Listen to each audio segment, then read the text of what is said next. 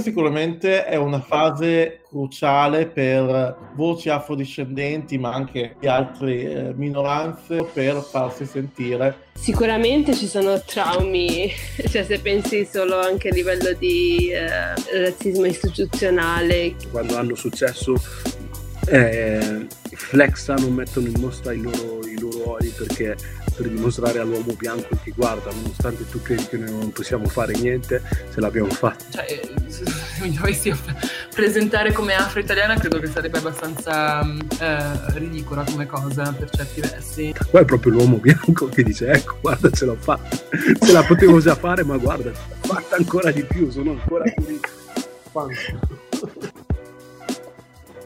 io sono Aria. Io sono Emanuele. Le, Le voci di Black Coffee, Coffee, il podcast italiano senza filtri sulle identità nere. Grazie Selam per aver accettato il nostro invito. Grazie a voi. Eh, quest'estate sei stata un po' il volto del movimento milanese Black Lives Matter e vorrei che ci raccontassi però prima eh, un po' il tuo percorso eh, da attivista e poi arrivare a quello che è successo quest'estate.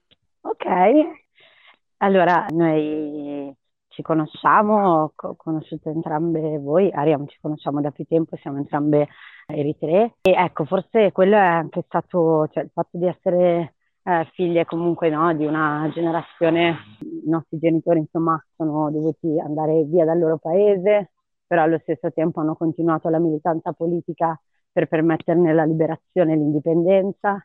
Questo credo che sia stato comunque eh, un elemento di forte guida, non tanto no, nel, probabilmente non si vede in maniera diretta in quello, che, in quello che faccio, però è sicuramente stato un elemento di crescita personale e anche di terreno fertile, no? dove porre domande, eh, ricevere risposte, poi anche il fatto appunto di essere molto insomma, consapevoli no? del fatto che bisogna pur sempre lottare per, per potersi riappropriare di diritti, dignità e, e anche di insomma, possibilità di vivere una, in un luogo migliore. Sì, eh. poi forse anche il fatto che comunque nella comunità eritrea eh, in diaspora c'è molto, hanno fatto eh, le donne, cioè sia al fronte, ma per noi come esempio noi nati qui a Milano soprattutto, è il fatto che eravamo circondate da donne in prima linea no? Sul, per quanto riguarda il supporto, quindi tutta la militanza, l'attivismo. Credi che cioè, anche il fatto di, di avere questo esempio non solo appunto di eritrei che, che si mobilitano, che si riuniscono e che lottano, ma anche la figura femminile? Credo di essere insomma, sempre di più consapevole del fatto che essere una donna nera ovunque tu sia nel mondo, eh, perché insomma, è un'intersezione di, no, di, condizioni che porta a delle feroci discriminazioni, sia un elemento che ti rende una guerriera. Ecco perché eh, vedo la storia di mia madre, vedo la storia eh, anche nelle, sì, comunque sì, anche nella mia storia familiare, se mi guardo attorno vedo delle figure eh, di donne davvero, davvero forti, no? davvero anche in grado di essere resilienti e quindi di non solo resistere ma anche insomma di eh, sopportare grandi dolori, però essere sempre in grado di essere, eh, camminare a testa alta.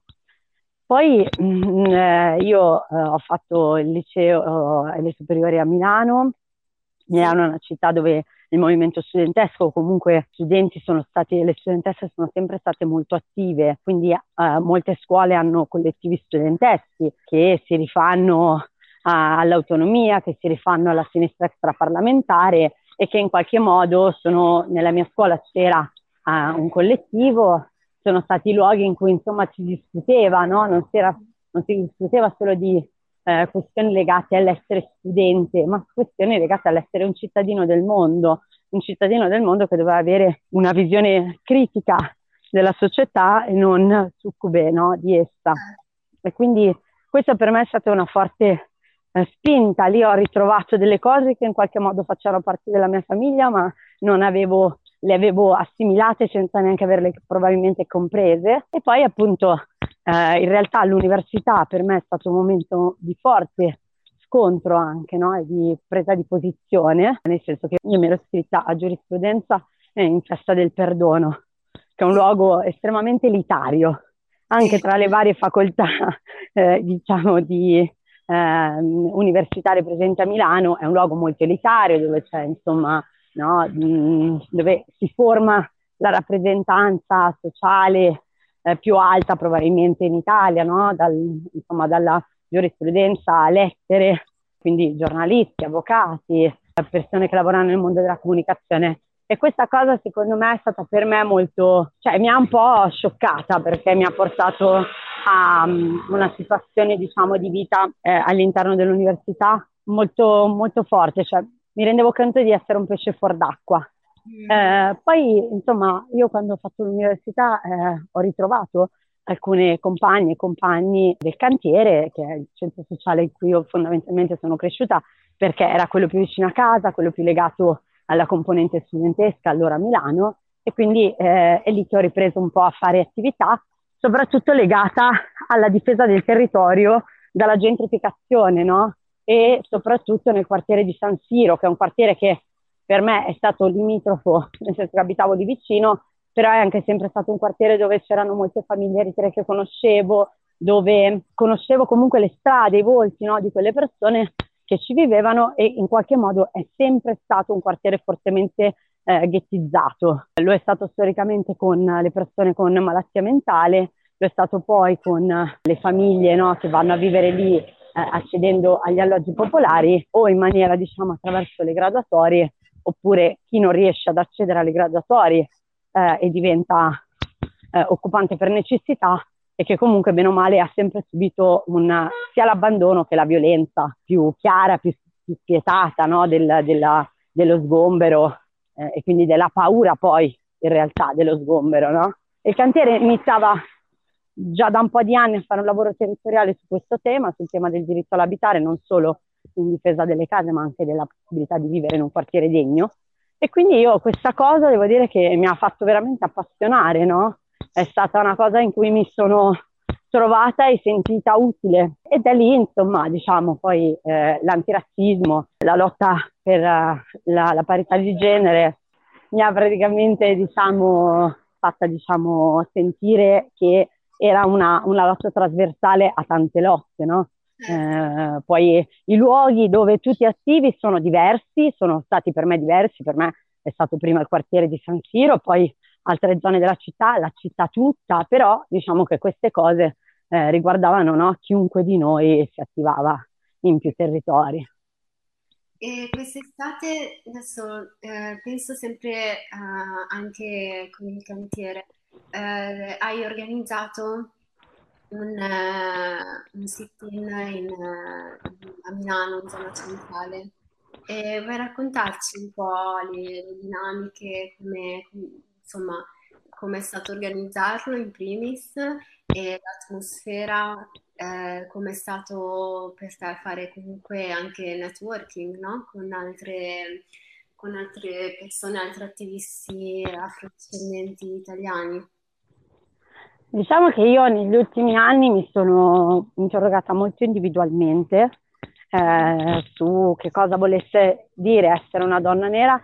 Devo dire che comunque il periodo di Black Lives Matter eh, precedente, la sua nascita, diciamo, mi aveva sicuramente fatta interrogare su tutta una serie di cose, anche il fatto di essere di essermi avvicinata al, al, femminismo, al suo studio e quindi a un femminismo intersezionale, che cosa questo volesse dire. Mi aveva portato a guardare molto um, alle persone queer afroamericane che sono state quelle che hanno sviluppato queste teorie e che, anche, che sono anche riuscite a praticarle e che in qualche modo si sono poste in difesa del, del loro territorio, del, della loro comunità, eh, in prima linea, no? quindi non sono solo donne, ma sono anche persone che si identificano nell'essere donna o che non si identificano in quella norma eh, che, che, ci vorrebbe o donne o uomini, eh, eh, divisi no, in, due, in, due, scompartimenti separati.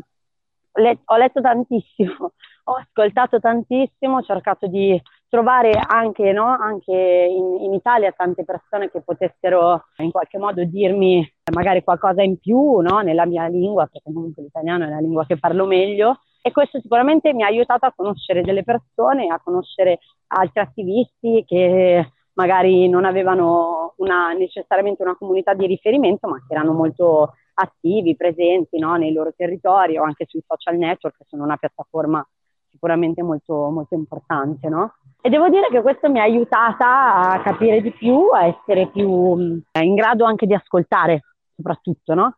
Cioè mm-hmm. ascoltare quello che si muoveva no? nel, nel, paese, perché comunque diciamo che sono tante, tantissime le persone che si attivano ovviamente. No? Devo dire che l'esperienza di la costruzione no, della mobilitazione Black Lives Matter a Milano è stata molto forte per me, molto emotivamente, dire, cioè, direi anche eh, difficilissima, problematica. Ho pianto tantissimo, ho conosciuto delle persone bellissime, però insomma quella piazza è stato un momento di cura collettiva, è stato un momento in cui avevamo bisogno assolutamente di curarci, di guardarci, di eh, stringerci in un momento in cui dicevamo la cosa più, eh, più semplice però anche più difficile, no? perché dire che le, che le, vite nere contano è qualcosa di paradossale ma allo stesso tempo fondamentale no? per chi sa in che sistema viviamo. E devo dire che probabilmente fino a quel momento non forse no, poco prima ho realizzato quanto la comunità nera potesse essere radicale anche nel, nell'utilizzo di, eh, anche nel pensiero e anche così in grado di leggere il presente in maniera così eh, capace e quindi questa cosa mi aveva, con, grande ingenuità mi ero resa conto della grande verità, cioè che la, i movimenti di liberazione del popolo nero eh, nel mondo sono stati sempre presenti storicamente e quindi insomma ho realizzato che insomma c'era tanto da, da guardare, da raccogliere e come dicevi tu, da fare rete, no? cercare di ritrovarci in dei momenti collettivi. Oltretutto a Milano abbiamo sempre il grosso problema, Milano è una città molto aperta e molto, come si dice, che risponde a questo genere di, di chiamate perché è una città che insomma si vuole definire progressista, ma che è anche abitata da tante anime, è una città naturalmente meticcia, però non necessariamente antirazzista. E quindi e soprattutto chi ci sarebbe pronunciato, chi si sarebbe mosso? E quindi in qualche modo bisognava essere in grado di eh, proporre una piattaforma che fosse attivata per lo più da persone razzializzate eh, e da persone che in qualche modo erano, sono ben consapevoli di quanto essere antirazzisti voglia dire essere anche contrari a un sistema che produce razzismo, che eh, si, si, si sorregge sul razzismo. Comprendo il fatto che chi se non chi subisce razzismo può spiegare e può costruire delle, degli strumenti per contrastarlo. Questo sono molto d'accordo, soprattutto a livello di immagina- costruzione dell'immaginario, di una contronarrazione. Sono, però non, non sono per il, per il, fatto che debba esserci no, una separazione così netta, soprattutto in Italia dove la popolazione nera credo che raggiunga all'incirca l'1%, perché poi al di là, di, insomma, di, no, al di là degli slogan sì, contro sì. la migrazione, poi nel senso, siamo abbastanza consapevoli di essere eh, come stranieri, siamo l'8% della popolazione, quindi un numero abbastanza basso, se volessimo inserirci anche chi è purtroppo irregolare, praticamente per legge, eh, non, non, credo che arriveremo comunque oltre il 10% e quindi insomma no, parliamo di una condizione eh, in cui sono, non sono molte le persone nere a vivere in Italia, no? soprattutto poi a Milano, poi magari in altri centri è più evidente, però insomma, a Milano non particolarmente. Quindi noi dobbiamo costruire una società che sia in grado di opporsi al razzismo in varie forme, non è solo l'anti-blackness il nostro problema, eh, anche se ovviamente questo è storicamente connotato, coinvolge anche l'Italia, coinvolge anche l'Italia guardando alla sua storia coloniale e anche guardando all'Europa tutta, perché è mhm. l'Europa che ha, che ha portato il desiderio del superuomo no? in, in questo imperialismo economico, militare, è comunque ha coinvolto anche, diciamo, coinvolto anche l'Italia e le persone che, che hanno vissuto in questo paese, soprattutto in quegli anni. E quindi va sicuramente decostruito. Però insomma per noi era fondamentale che durante quella manifestazione ci fossero delle voci di persone nere razzializzate, così è stato.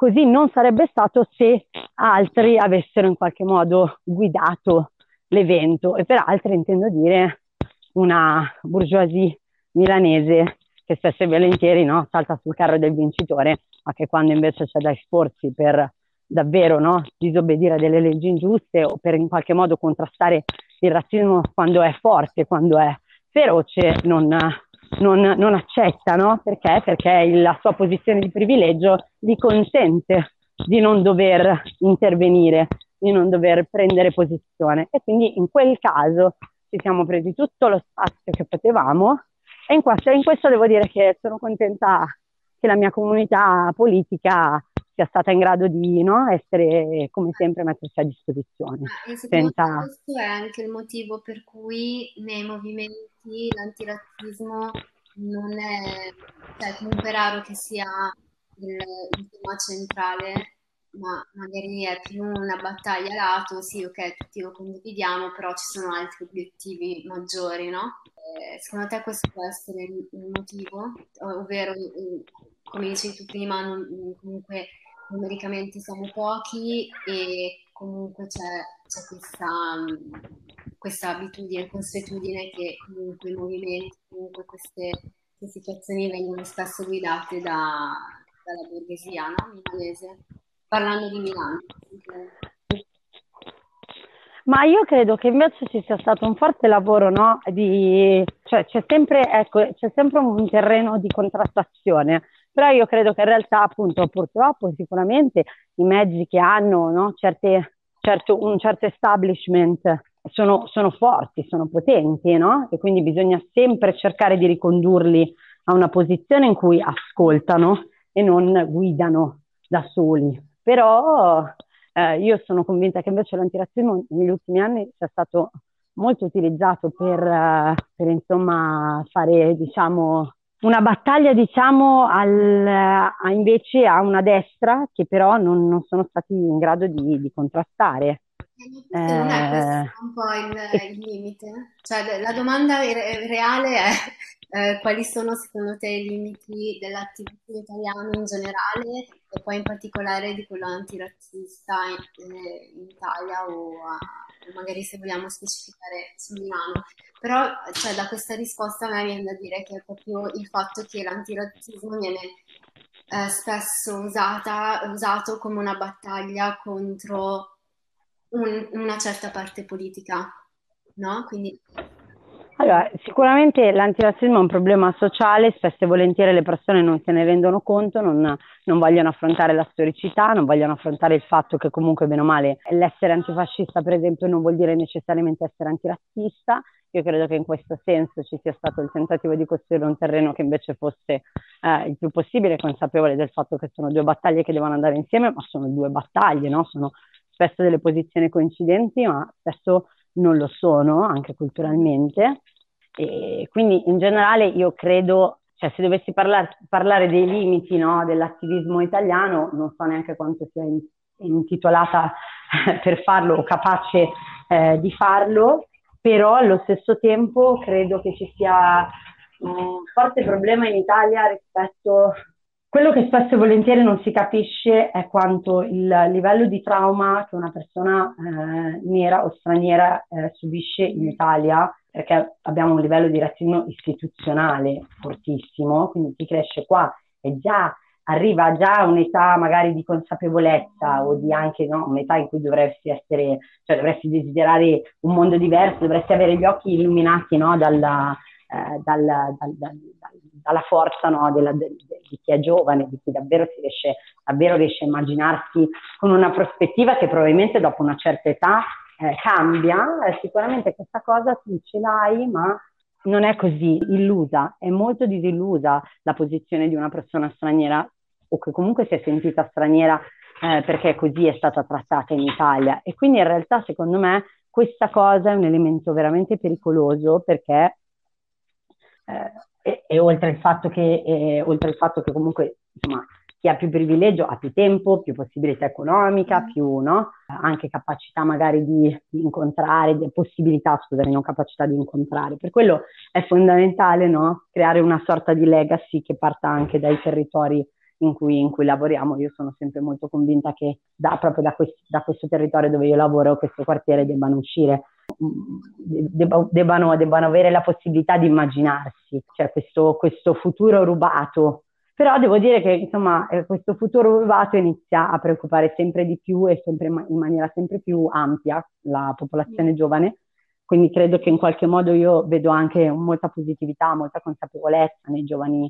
eh, molta capacità anche di studio, di lettura del, del presente, no? eh, in maniera quasi se vogliamo molto più chiara e limpida di quella che avevo io alla loro età credo che il movimento italiano sia fortemente frammentato e che non sia abbastanza radicale in realtà.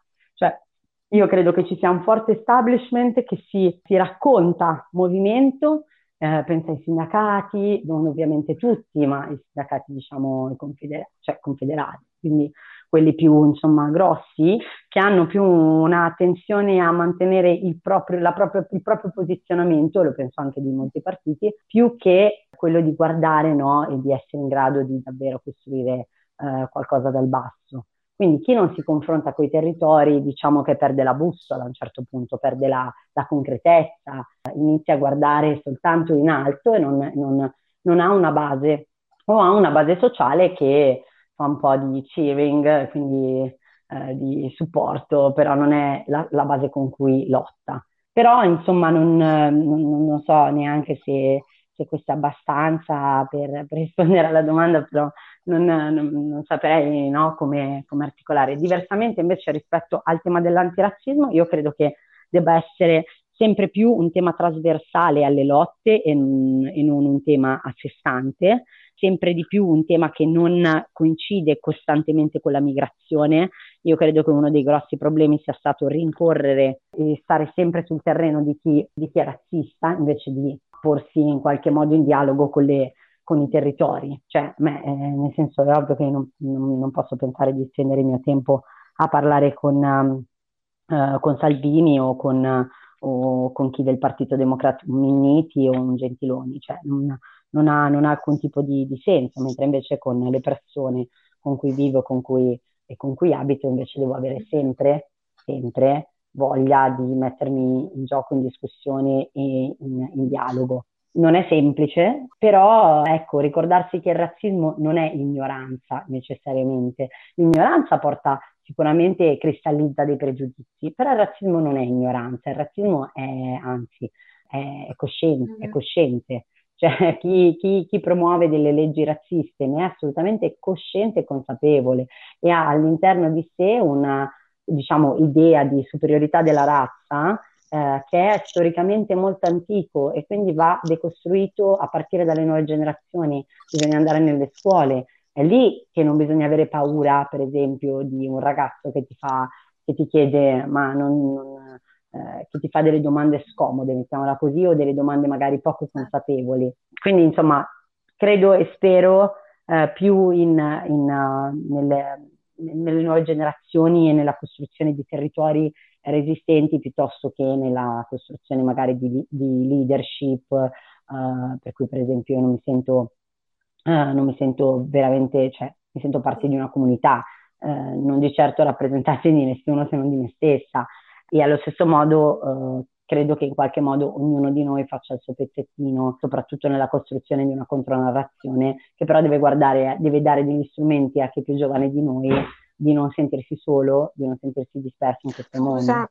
volevo fare un intervento riguardo i limiti dell'antirazzismo in Italia perché quello che trovo è che quelli attivisti che si definiscono attivisti antirazzisti spesso per spiegare il razzismo in Italia usano un sacco eh, gli studi degli afroamericani che secondo me a volte servono, ma a volte non so se si dice di servire, di servono la lotta antirazzista in Italia perché secondo me ci sono dei concetti che eh, in Italia non si riesce a cogliere e quindi a volte ho l'impressione che magari questo è un limite nell'educare, no? Eh, su, sul razzismo in Italia e che manca questa parte di guardare nella storia italiana per poter creare i propri concetti. Ma infatti poi mm. eh, la cosa che, dove volevo arrivare era proprio questo, cioè perché secondo, secondo te Sera, ma anche secondo te Emanuele, è più facile spiegare il razzismo americano e non tanto quello, quello europeo o italiano, che poi quello che abbiamo detto anche nella scorsa stagione, cioè molti non si rendono conto, non si rendono conto quando parlano di razzismo negli Stati Uniti che in realtà nazismo, la culla del razzismo è l'Europa. Sì, allora se, allora, se io vado in prima, secondo me c'è questa cosa che in Europa, se guardo per esempio la Francia, oggi ho visto una, un'attivista francese eh, in tv che stava parlando eh, di antirazzismo e poi c'è il giornalista che le interrompe, ma la Francia è il primo Stato europeo ad aver abolito eh, la schiavitù. E lei ha detto, però è anche l'unico Stato europeo che ha rimesso la schiavitù. quindi, vedi? Quindi c'è questa voglia di eh, assolutamente voler dimenticare perché secondo me con gli Stati Uniti la storia è molto più vicina. E mentre con l'Europa la schiavitù è molto più, è molto più lontana a livello di tempo e secondo me questa cosa fa sì che la gente non vuole andare a, a guardare questa parte lì perché dicono intanto non è più cioè erano, non so, 4, 5, 500 anni fa, mentre per gli Stati Uniti sono 150, 200 anni fa. Quindi loro sono molto più responsabili di noi. Quando eh, la continuazione della schiavitù è la colonizzazione perché questo nessuno ne parla, per la colonizzazione è un altro modo di eh, sfruttare la gente a gratis, maltrattarla, eh, magari tu non la trasporti in altri, eh, in altri posti, ma altri, hanno creato altri modi di traumatizzare una popolazione, no? Secondo me c'è anche questa cosa che l'Europa eh, si basa su valori. Allora, io parto dal, dal fatto che sono okay, francese, che noi siamo quel paese eh, dei diritti dell'uomo e tutto questo. Quindi, eh, siccome abbiamo questa base, crediamo veramente che eh, crediamo. Quelli che vogliono credere, ma che sanno che non è vero comunque, vogliono far credere alla gente che eh, siamo tutti uguali. E un sacco di eh, stati, perché la Francia ha avuto un, um, storicamente e culturalmente un'influenza su altri stati europei che gli erano vicini, vicini come l'Italia, per esempio, perché per esempio la, la Costituzione italiana è basata su quella francese. E quindi secondo me ci sono un sacco di stati europei che hanno ripreso, eh, hanno ripreso queste, questi valori eh, della Costituzione eh, francese con eh, tutti gli uomini sono uguali. quando se tu vedi, ven- eh, queste cose lì non vengono applicate perché eh, nessuno pensava che l'Europa sarebbe mai diventata meticcia. Mm-hmm. No, allora io sono, per esempio, rispetto alla Francia, mi viene da dire Haiti, eh, mi viene da dire che i primi a prendere in mano il, eh, il Liberté e Egalité Fraternité, mm-hmm. no? che stava in qualche modo scombussolando la Francia in quel momento e e ponendola insomma no, in un conflitto aperto con la no, monarchia. No, è, lì che, eh, scusa, è lì che appunto hanno sì. tolto, prima hanno tolto la, eh, la, la, schiavitù e poi l'hanno rimessa per Haiti, appunto. Sì, sì, sì. Sì, sì, esatto. E infatti il tema è quello, no? Cioè Haiti, la popolazione di Haiti dice bene, ma allora siamo pronti no, a un'eguaglianza tra uomini e donne, e tra uomini, diciamo, mettiamola così, eh, e invece no, si rende conto eh, immediatamente la Francia di, del fatto che eh, non ha intenzione no, di rinunciare a, a, a, anche a, quella, a, quel tipo, cioè che, che, sta demolendo fondamentalmente una delle grandi giustificazioni eh, del razzismo, che è infatti il fatto di, eh, dell'essere non essere, cioè il, il, bianco è, l'uomo bianco è, l'uomo nero non è, non è uomo, non è destinatario dei diritti, esattamente come oggi chi migra, chi, eh, anzi non chi migra, ma chi chiede lo status di rifugiato non è destinatario dei diritti della Carta della Convenzione di Ginevra. Cioè questa cosa, questo dualismo eh, mh, fortissimo, no? la, la, Francia lo, lo, ripone in essere in quel momento eh, e noi infatti celebriamo eh, la, la ehm, la Costituzione degli Stati Uniti come la prima Costituzione democratica, dimenticandoci invece quella di Haiti, che fu davvero no, quella consecuzio rispetto alla rivoluzione francese. Io credo che le persone pensino di conoscere l'effetto, gli effetti della segregazione razziale e del razzismo negli Stati Uniti, ma in realtà chi conosce quel pezzo di storia è chi è andato ricercando le storie dei movimenti di liberazione e emancipazione del popolo nero a livello storico ha trovato solo quelli. E probabilmente la ricerca no, eh, di personaggi, di storie che, che, non sono legate alla lingua inglese, che comunque è una lingua eh, dominante a livello globale, che non sono storie che scioccano perché sono storie del, del luogo dove il capitalismo è stato portato ai massimi eh, livelli, che sono gli Stati Uniti, comunque una, quello che succede lì, cioè se, se, negli Stati Uniti si muovono a farfalle lo sanno in tutto il mondo, no? Mi viene da dire, e il fatto che in realtà non con- cioè, moltissime persone non conoscono quella storia.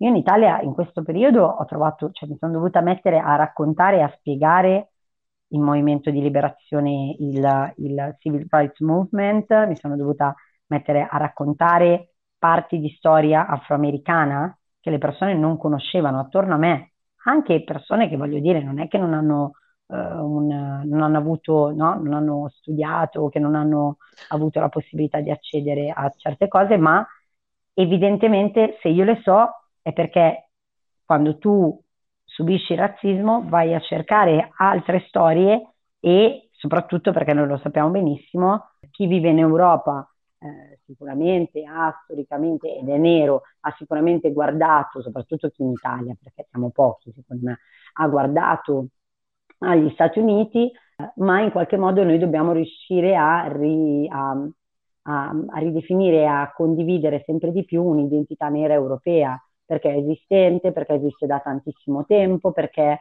ha delle radici storiche mh, molto forti, esistono e quindi anche, per esempio, quando parliamo d'Italia, parlare di, di storia coloniale, sì. no? Spiegare eh, in questo, e, e, sono molto d'accordo quando dici forse guardando a quella storia possiamo capire come smantellarlo, perché se non studiamo da dove e come è stato costruito e coltivato il razzismo in Italia, eh no? e se non ci rendiamo conto che le leggi razziali sono, l'Italia è stato il primo paese a, a, ad applicarle, ecco l'Europa ha fatto molto questo gioco, no? lontano dagli occhi, lontano esatto. dal cuore, cioè confi- come, come l'estern- l'esternalizzazione dei confini è, proprio la prassi europea, cioè l'Europa non costruisce eh, mh, dei livelli, la, ovviamente dei livelli minimi di segregazione razziale, li costruisce, ma non in maniera così alta. È ovvio che dei paesi in cui c'è stata, insomma, la, la, hanno portato degli schiavi, cioè guardate al Brasile, cioè è ovvio che quella storia è una storia completamente diversa, no? L'Europa ha portato il terrore, non è che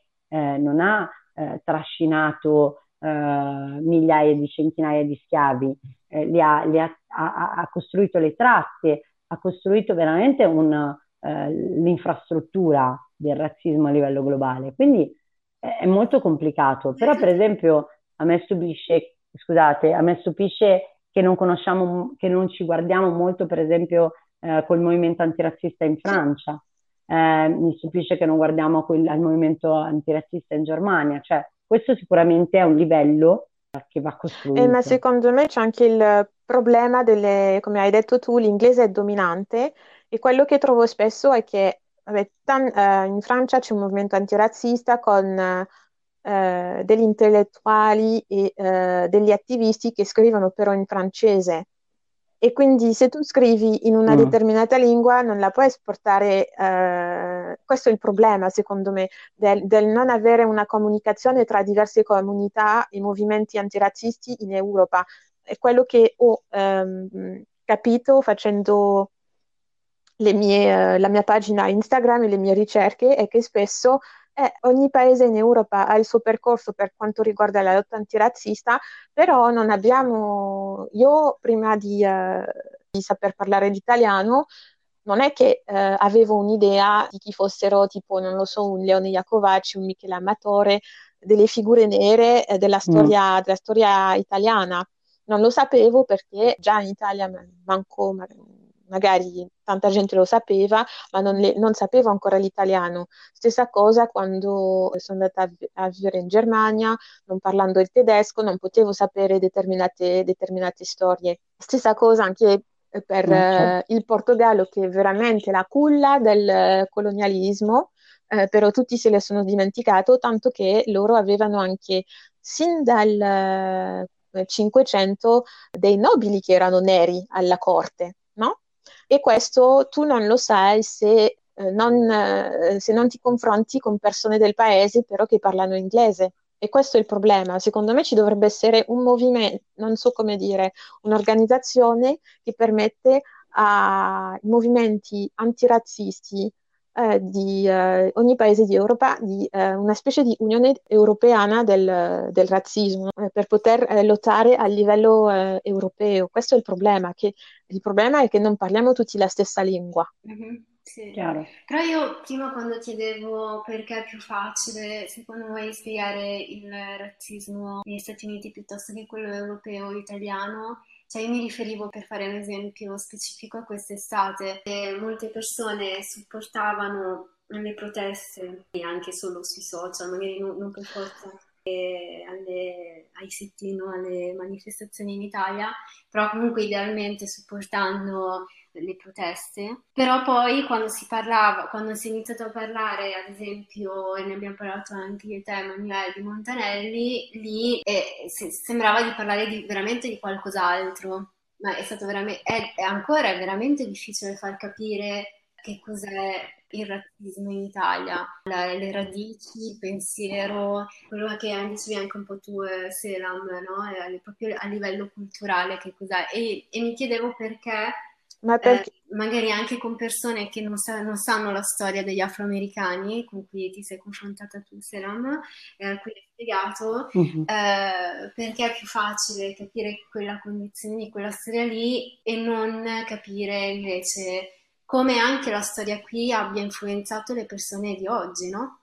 Perché Ma se oggi ci sono persone che fanno giornalisti, avvocati, eccetera, e in un contesto come quello dell'università a Milano, quel percorso lì è stato permesso grazie anche a dei privilegi che hanno avuto queste persone rispetto ad altre. Eh, ma io penso che è più facile perché già eh, sap- sappiamo che siamo americanizzati, beviamo tutti i giorni delle cose, mangiamo anche delle cose che eh, vengono dal- dagli Stati Uniti, tutti i film che, un sacco di film che consumiamo vengono dagli Stati Uniti, quindi volente o nolente la cultura americana ci eh, attraversa, anche per chi non ha mai sentito parlare di Civil Rights Movement, ti dirà sempre Martin Luther King senza sapere nie- nulla, però te lo, te lo citerà sempre eh, invece di un Malcolm X, per esempio. Penso che, come ho detto, volente o nolente, siamo tutti influenzati dalla storia, dalla cultura americana. Questo fa sì che c'è magari si pensa di avere una conoscenza sull'argomento del razzismo in questa parte del, del mondo. Invece, se tu non hai narrazione, anche se è il tuo territorio dove vivi da non so quanto anni, da, da quando sei nato, quando tu non hai una narrazione dei fatti storici che sono, che si trovano nei libri, che si trovano nei film, che eh, il nome delle strade eh, non hanno i nomi di quei personaggi, allora difficilmente puoi fare eh, delle connessioni e anche ehm, pensare che l'Europa è razzista quanto gli Stati Uniti e che è anche la culla del razzismo.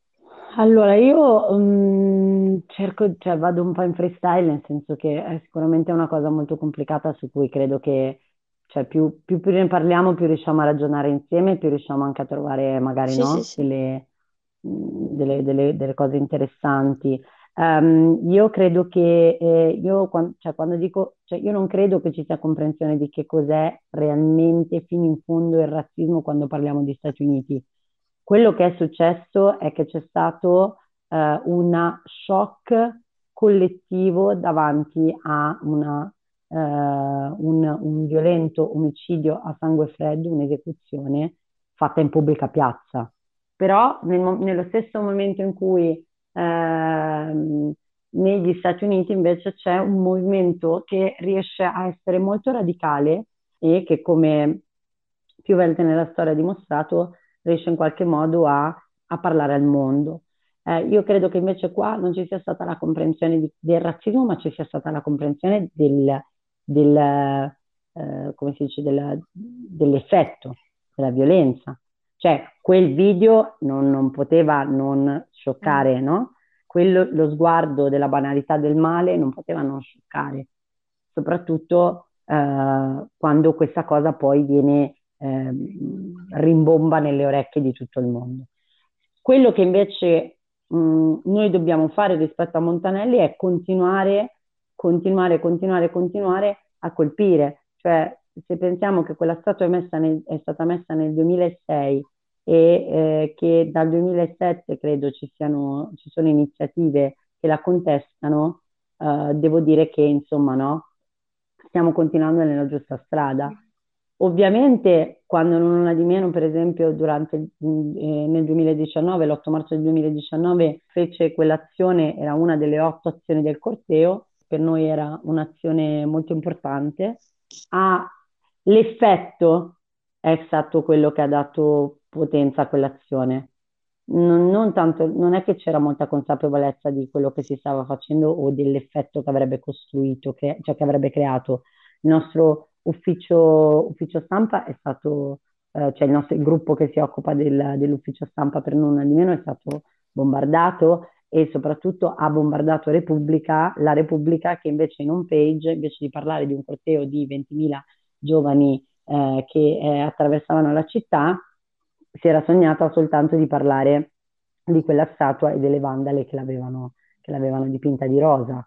È lì che abbiamo capito che quell'azione aveva colpito nel segno, che aveva fatto male. Perché? Perché noi abbiamo un establishment che si riconosce in Montanelli, non tanto nel Montanelli eh, giovane volontario del giovane volontario fascista della campagna d'Africa, ma nel, nel Montanelli invece che rappresenta un uomo bianco, cis, etero, privilegiato, socialmente abbiente, che non può essere denigrato. Mm-hmm. Quando Sala difende, ma Sala o chi per lui, intendo dire lui, cioè quando questi uomini decidono di difendere in maniera quasi corporativa eh, Monta- la memoria di Montanelli, non lo fanno perché, perché non vogliono che nessuno, quando loro moriranno, vada a rivangare a rivedere la loro posizione in vita, perché credono nella statua celebrativa, perché difendono la celebrazione di quello che fu. Poi che noi siamo di Milano e sappiamo benissimo che quello è stato un contentino politico dato da, da, da Albertini a una certa fetta della città che in qualche modo, bene o male, mm-hmm. no, eh, richiedeva un po' di, un po' di con- considerazione, questo insomma agli occhi di chi, non è, di, di chi non è stolto è abbastanza chiaro, però anche di chi vive questa città e quindi chi ne vive magari le, le dinamiche politiche più interne, però questo tentativo di pacificare, di mettere sotto il tappeto, di non parlare, di non parlare dei traumi, che comunque bene o male, cioè il fatto che il, il sindaco della nostra città abbia detto che quello è stato un errore, che non ci sono uomini senza macchia, è gravissimo perché lo sta dicendo, cioè non si rende neanche conto del fatto che non lo sta dicendo, cioè che lui per difendere appunto quella classe, di, la classe di cui lui fa parte, sta in realtà difendendo lo stupro, sta difendendo la cultura della violenza fisica, della violenza, cioè della pedofilia addirittura, sì. che però non è pedofilia perché è il corpo di una bambina nera e che quindi smette di essere bambina, ancora prima che, che lo smetta di essere per davvero. Già... Per quello lì stiamo parlando di un livello di schiavitù sessuale in questo paese drammatico. Questo ci dimostra quanto la tratta, la violenza sessuale siano ancora dei, degli elementi assolutamente irrisolti nella nostra storia presente. Cioè, l'Italia produce dei turisti sessuali a un livello pazzesco e questo è il nostro problema. Ed è, e questo è un problema presente, quindi eh, quando noi andiamo ad affrontare questo, affrontiamo, secondo me, tanti strati mm-hmm. no? di, mh, di discriminazione e di privilegio contemporaneamente. E questo crea la scintilla, crea il... Eh, e poi soprattutto noi lo sappiamo, cioè, nel senso siamo abbastanza consapevoli del fatto che ogni volta che colpiamo nel, nel segno c'è una forte resistenza da parte di chi dovrebbe cambiare. Sì, perché è un po' quello che dicevamo con Angelica in, in un episodio eh, di questa stagione, è che è difficile no, poter eh, affrontare que- queste, queste, tematiche come Montanelli, eccetera, che viene difeso da Sala, proprio perché queste persone dovrebbero mettersi in discussione, cioè dovrebbero mettere proprio in discussione se stesse, il loro ruolo, il loro privilegio, e cosa che è molto difficile da fare perché tutte quelle, quelle certezze, tutte quelle no, anche come dire, un po' l'arroganza anche di, di poter essere, fare, dire un po' quello che un po' quello che si vuole, ad esempio appunto che lo stupro è, è, stato un errore, la pedofilia è un errore, che tutti facciamo degli errori. Mettersi in discussione evidentemente è, come, come forse avevo detto anche l'altra volta, non è per giustificare ovviamente, però è una constatazione che ho anche un po', un po ritrovato, cioè come, come, atteggiamento, a volte anche inconsapevole, anche con, con persone intorno a me lo sguardo, no? gli occhi spalancati quando magari si rendevano conto che effettivamente non prendevano in considerazione tante cose perché a loro faceva comunque così, no? Inconsapevolmente, cioè la loro vita, sì, contro il razzismo e tutto quanto, ma senza andare a fondo la questione, perché comunque se si dovessero affrontare determinate, cioè comunque il razzismo, le radici del razzismo e tutto quello che, tutti gli effetti e le conseguenze no, che ancora oggi vediamo in Italia, metterebbe veramente in discussione la loro intera vita.